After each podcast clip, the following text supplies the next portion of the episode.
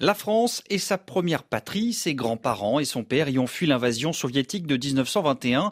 Salomé Zourabichvili fera une carrière diplomatique fulgurante. Elle enchaîne les postes à l'étranger avant d'être nommée en 2003 ambassadrice de France en Géorgie. 15 ans plus tard, la fille de Géorgiens exilés est élue présidente de Géorgie.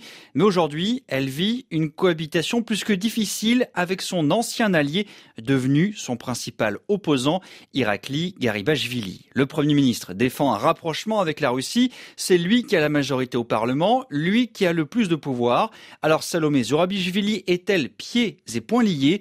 Tornike Gordadze est professeure à Sciences Po Paris et ancien ministre géorgien. Elle a très peu de pouvoir. Elle essaye de garder une distance équivalente entre l'opposition et le leader informel du pays, tout en s'opposant au gouvernement qui mène le pays dans une direction opposée à la direction traditionnelle qui a été toujours très pro-européenne et très pro-occidentale. Une présidente presque sans pouvoir et un gouvernement qui multiplie les gestes envers la Russie malgré la guerre en Ukraine.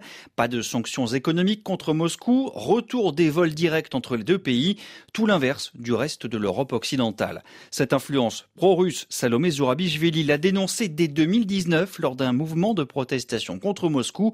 Écoutez ce qu'elle disait sur l'antenne d'Euronews au moment de ces manifestations. Je pense que dans ce pays et dans d'autres pays, il y a des tentatives de déstabilisation et c'est quelque chose qui doit vraiment nous inquiéter. On doit faire attention. C'est très facile dans un pays comme le nôtre de jouer sur les sentiments de la population et de monter les uns contre les autres.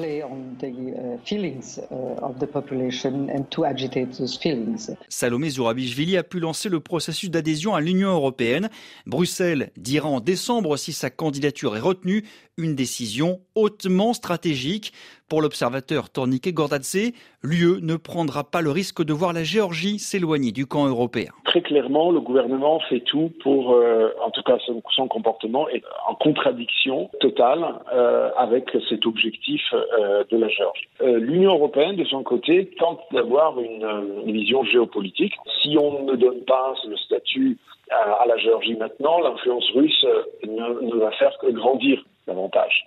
Le risque est également réel de voir la Géorgie décrocher de ce trio qui existait depuis quelque temps parmi les pays du partenariat oriental, la Ukraine, la Moldavie et la Géorgie, et de se retrouver encore plus sous influence russe. Les prochaines élections législatives en 2024 seront cruciales. Encore faut-il que l'opposition parvienne à se rassembler et que le scrutin soit propre, comme le souligne Tornike Gordadze. Ce qui est important, c'est que ces élections législatives se déroulent dans des conditions honnêtes, ce qui n'est pas du tout garanti. Plusieurs dernières élections en Géorgie se sont déroulées avec des violations, avec l'emploi massif de corruption, d'achat de vote.